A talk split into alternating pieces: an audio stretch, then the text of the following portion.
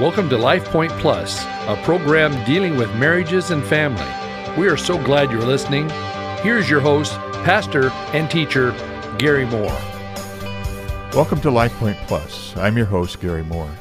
Well, we're continuing in our study of Doctors Cloud and Townsend's book, Boundaries in Marriage. We're in the general topic of it taking two complete people before you can be one. We ended last week by talking about allowing each other the freedom to be different.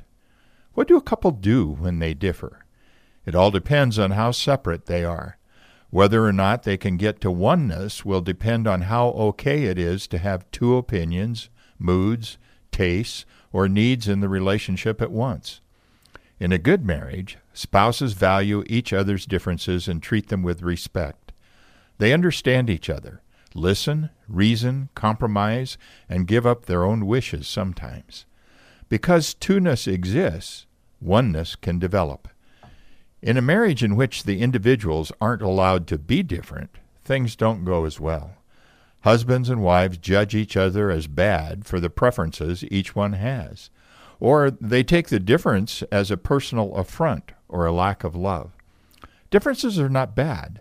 They are part of the stuff out of which love grows. The ability to tolerate your spouse's differences is an important aspect of boundaries in marriage. Another part of the you are not me idea is the ability to see another person for who they are apart from what we want or need from them, and to love and appreciate that person for who they are. To cherish someone's existence apart from you and apart from what you get from that person is one of the aspects of love. It requires very good boundaries, the ability to see the other person as distinct and separate from you.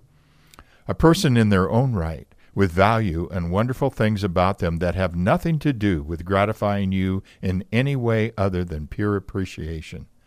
This is the joy of just knowing a person.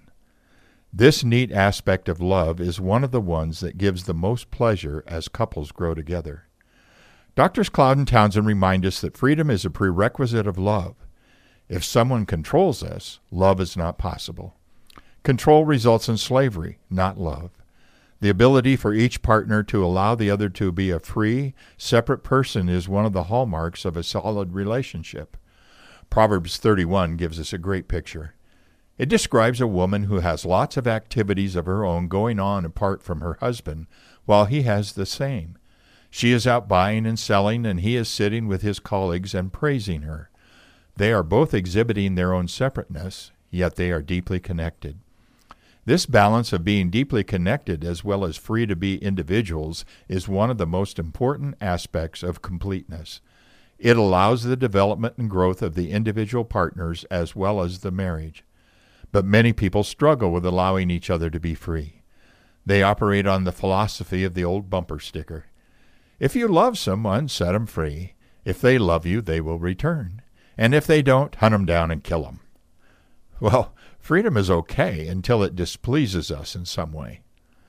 A good marriage among two complete people is one in which they keep their individuality in space, and this actually serves to strengthen their relationship. After they've been apart, they come together and share each partner's experience. Relishing these experiences with each other adds to intimacy. The problem marriage is one in which one partner sees time apart, separateness, and space as a threat. This spouse may feel that separateness means a lack of love or abandonment. They can only feel loved when they're with the other person. Note, there is a certain amount of separateness that is a good or bad for all couples. In your relationship, the amount has to be negotiated with wisdom so that the we does not suffer. There is no absolute. But couples who have a fundamental orientation toward freedom, the ones who do not see separateness as a threat, are able to work out those details. Freedom is the scariest of all human privileges.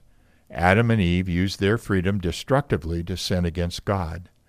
In the same way, we can use freedom against each other. As Paul warns in Galatians 5:13 and 14, You, my brothers, were called to be free. But do not use your freedom to indulge the sinful nature. Rather, serve one another in love. The entire law is summed up in a single command Love your neighbor as yourself. The call to relationship with God and each other is a call to freedom. But that freedom is not to be used to gratify self centeredness. Some spouses use their freedom to indulge their own desires at the expense of the marriage. Check out the refreshment bar at a local golf course, and you'll get an idea of how many golfing widows there are, as their husbands spend most of their waking hours with the guys. Wives of hunters and fishermen know this scenario as well as do husbands of overcommitted wives. This misuse of freedom is selfish and does not serve anyone's growth and development, much less the growth of the marriage. Anyone can get selfish and fall back into inborn egocentricity. The Bible offers the best solution for that danger. Love your neighbor as yourself. In other words, in your exercise of separateness, make sure that you are seeing how your freedom and separateness are affecting your spouse. Would you want to be treated with disregard? Certainly not. Practice the golden rule. And remember, that rule goes both ways. You are free to be separate, but you are also free to be controlling. No one can stop you except yourself. So if you are trying to control your spouse's separateness and freedom with guilt and prohibition, then ask yourself the same question Would you like to be imprisoned? Well, the answer is obviously no. The golden rule is the best defense against freedom becoming a license to be self centered. If the golden rule doesn't stop you, maybe fear, the fear of reality, the probable consequences, maybe this will. If you are controlling your spouse's freedom and separateness, you are no longer an object of love. You have become two things that your spouse will rebel against. You have become the master of a slave, and you have become a parent. God never intended for a spouse to be either. If you are a controller, Remember the price you will pay in the end.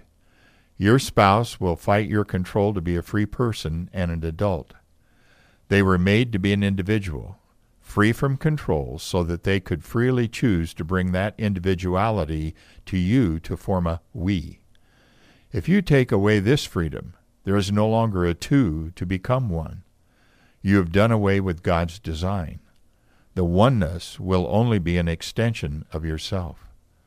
Also, if you take away this freedom, they will leave that parental function you are providing and cleave to someone else. Children, not adults, were designed to be under guardians and managers. Do not become a parent to your spouse by trying to manage their freedom. You will receive active or passive rebellion in return. Doctors Cloud and Townsend tell us that rebelling against control is the motivation behind many affairs and other problems. The spouse who feels controlled is not mature enough to stand up to control with responsible boundaries, and they act out in an affair to gain a sense of freedom. They find someone who accepts them, or so it feels in the lie of an affair. The freedom becomes intoxicating and they fall like a sheep to the slaughter.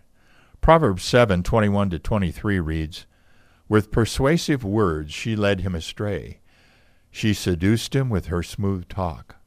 All at once he followed her like an ox going to the slaughter, like a deer stepping into a noose till an arrow pierces his liver, like a bird darting into a snare, little knowing it will cost him his life. Persuasive words are often words of flattery and freedom words that give relief to the nagging and guilty feeling of control that a husband or wife is getting at home. Do not become a nagging parent to your spouse. Give freedom and require responsible use of that freedom in the service of love. Well, what brought you together to begin with? Lots of things for sure, and I'm sure some of them are healthy and some of them probably not. But one thing did for certain God designed relationship to combat the problem he pronounced when Adam was not doing well as a bachelor. It was not good for the man to be alone. God designed human beings with a longing for relationship, with a longing to come together and not go through life alone. We all have this longing. While single people satisfy this longing with friends and relatives, husbands and wives go one step further. They meet part of this longing by finding a life partner. God designed marriage particularly to satisfy this longing for relationship, to give companionship on life's journey. Remember the creation story. Until Eve was created, every living creature, including Adam, was created out of the dust. However, the dust design, as I call it, wasn't going to satisfy God's unique relationship design. Eve was thus created from Adam's rib. They were able to have a depth and type of relationship that nothing else in creation could have. This need for companionship must be kept at the forefront of our discussion of freedom. If one of you is controlling, in, if you restrict your partner's freedom, companionship is destroyed. But beyond that, freedom nourishes separateness, which is in and of itself an undesirable state. Therefore, freedom from each other ironically creates the very longing that will bring you together over and over. You must build freedom into your marriage so that you have enough separateness to desire to come together to solve the problem that separateness creates. This paradox is one of the balancing truths in God's universe. Separateness and togetherness go hand in hand. If you have too much separateness, you have no relationship because you become too disconnected. But if you have no separateness, you also have no relationship because there are no longer two people involved. The need for freedom is part of God's design. So find the right balance between togetherness and freedom for the two of you. Make sure that you have both. Well, thanks for being with us today. I hope you've enjoyed our time together. As always, I sure have. God bless you. Have a great weekend. Thank you for listening today. This program is brought to you by Cloverdale Church of God.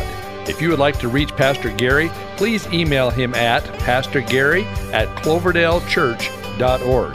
To know more about the church, go to our website at www.cloverdalechurch.org. Thanks for listening and be blessed.